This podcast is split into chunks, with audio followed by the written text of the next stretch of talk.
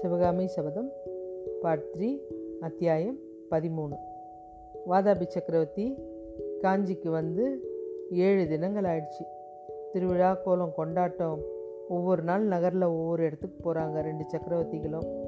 ஒரு நாள் கோயிலுக்கு போகிறாங்க ஒரு நாள் காஞ்சி பல்கலைக்கழகங்களை பார்க்குறாங்க ஒரு நாள் சிற்பக்கலை பார்க்குறாங்க சித்திரக்கலை பார்க்குறாங்க அப்புறம் ஜெயின மதத்தவரவங்களை பார்க்குறாங்க.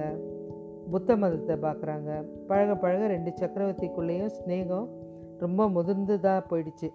ரெண்டு ஸ்நேகத்து பையனாக வருங்காலத்தில் ரெண்டு சாம்ராஜ்யமும் நிறைய நன்மை அடைய போகுதுன்னு மகேந்திர பல்லவர் நினச்சிட்ருக்காரு புலிகேசி கிட்டே சொல்கிறாரு எனக்கு வந்து சமய மதத்திலும் புத்த மதத்திலும் எந்த துர்வேஷமும் இல்லை அப்படின்றாரு. ஆமாம் நானும் கேள்விப்பட்டேன் அப்படின்றாரு. துஷ்வேஷம் இல்லைன்னிட்டு நிறைய பேரை நீங்கள் சிறைப்படுத்தினதா தெரியுது? அப்படின்றாரு.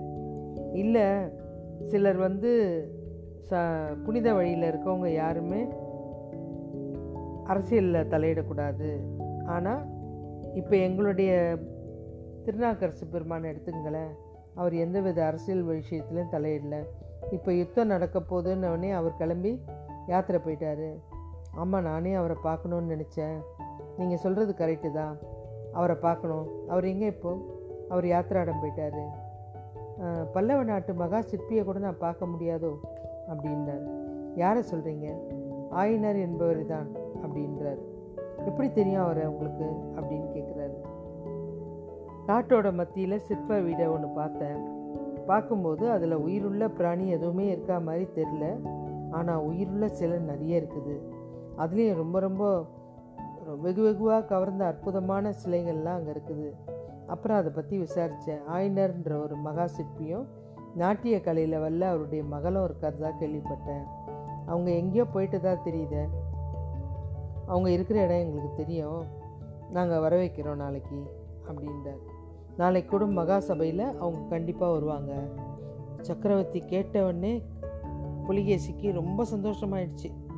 வாதாபி சக்கரவர்த்தி காஞ்சி நகருக்குள்ளே வந்து எட்டாவது நாள் அவருக்கு பிரிய உபசரணை பண்ணுறாங்க காஞ்சியில் பிரதான மண்டபத்தில் மகா மண்டபம். இங்கே பல்லவ சாம்ராஜ்யத்தோட மந்திரிங்க அமைச்சர்கள் தளபதிகள் மண்டல தலைவர்கள் கோட்டை தலைவர்கள் நகரத் தலைவர்கள் வர்த்தகர்கள் சங்கீத வித்வான் சிற்பி சித்திரர்கள் எல்லாரும் இருக்காங்க. எல்லாரும் அப்படியே பார்த்துட்ருக்காரு எல்லாரும் ஏதோ பார்த்துட்டே இருக்காங்க. கொஞ்ச நேரம் கழித்து எல்லாரும் புகழ்ந்து கவி பாடுறாங்க. இசையை இசைக்கிறாங்க. இதெல்லாம் அப்போது வந்து கேட்டுகிட்டே இருக்காங்க.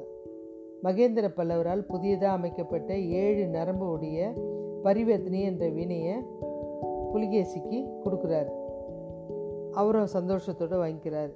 நேரம் போயிட்டே இருக்குது அவங்களும் ஏதோ தேடிக்கிட்டே இருக்காங்க. மன அமைதி இல்லாமல் பரபரப்பாக ஏதோ பார்த்துட்டே இருக்காங்க. கடைசியில் ஜனங்கள்லாம் சொல்ல ஆரம்பிச்சிட்டாங்க. அதுவும் வந்துட்டாங்க அப்படின்றாங்க. பார்த்தா மண்டபத்து வெளியில் ஆயினரும் சிவகாமியும் உள்ளே நுழையிறாங்க. வாசப்படியை தாண்டும் போது சிவகாமியுடைய கால் தடுங்குது. ஐயோ இது என்ன பசகுணம் அப்படின்னு நினச்சிக்கிட்டே சிவகாமி மெதுவாக மயில் மாதிரி நடந்து சபா மண்டபத்துக்குள்ளே வரா.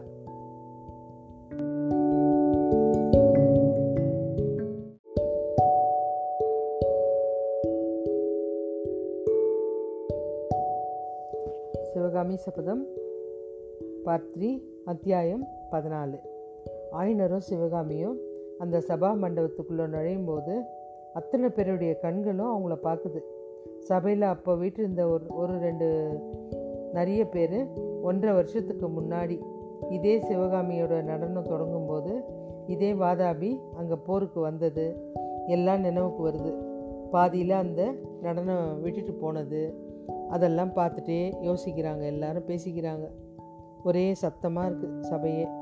அப்புறம் இவர் கேட்குறாரு ஆயினரே ஒன்றும் பிரச்சனை இல்லையே உன்னுடைய மகள் நடனம் ஆடுறதுக்கு அப்படின்றாங்க. அதெல்லாம் இல்லை சாமி இவ்வளோ பெரிய ரெண்டு பெரிய சக்கரவர்த்தி இருக்கும்போது எப்படி இந்த சந்தோஷத்தை நாங்கள் எப்படி சொல்கிறது அப்படின்றாங்க. எல்லாம் பார்த்துட்ருக்காங்க. அவங்க எல்லாருக்கும் சந்தோஷம். பூமி அவளுடைய பாதம் படுதா இல்லையானே தெரில அப்படி நடந்து வரா. புலிகேசியோட கண்கள் அந்த பாதத்தை பார்க்குது அவளை பார்க்குது. இரண்டு சக்கரவர்த்திகளுக்கு இடையே அருகருகில் கும்பிட்டுட்டு சிவகாமியும் ஆயினரும் நிற்கிறாங்க மகேந்திர பல்லவர் சொல்கிறார் உன்னுடைய மக மகளுடைய நாட்டிய பெருமை வாதாபி சக்கரவர்த்தி காது வரைக்கும் எட்டியிருக்குது. இதோ இன்னைக்கு என்னுடைய அருமை சிநேகிதர் சத்யாச்சரிய புலிகேசி உன்னுடைய ந மகளுடைய நடனத்தை பார்க்க விரும்புகிறார் அதுக்கு உனக்கு எவ்வளோ அவசரமாக கூட்டிகிட்டு வர சொன்னேன் அதுக்காக தான்.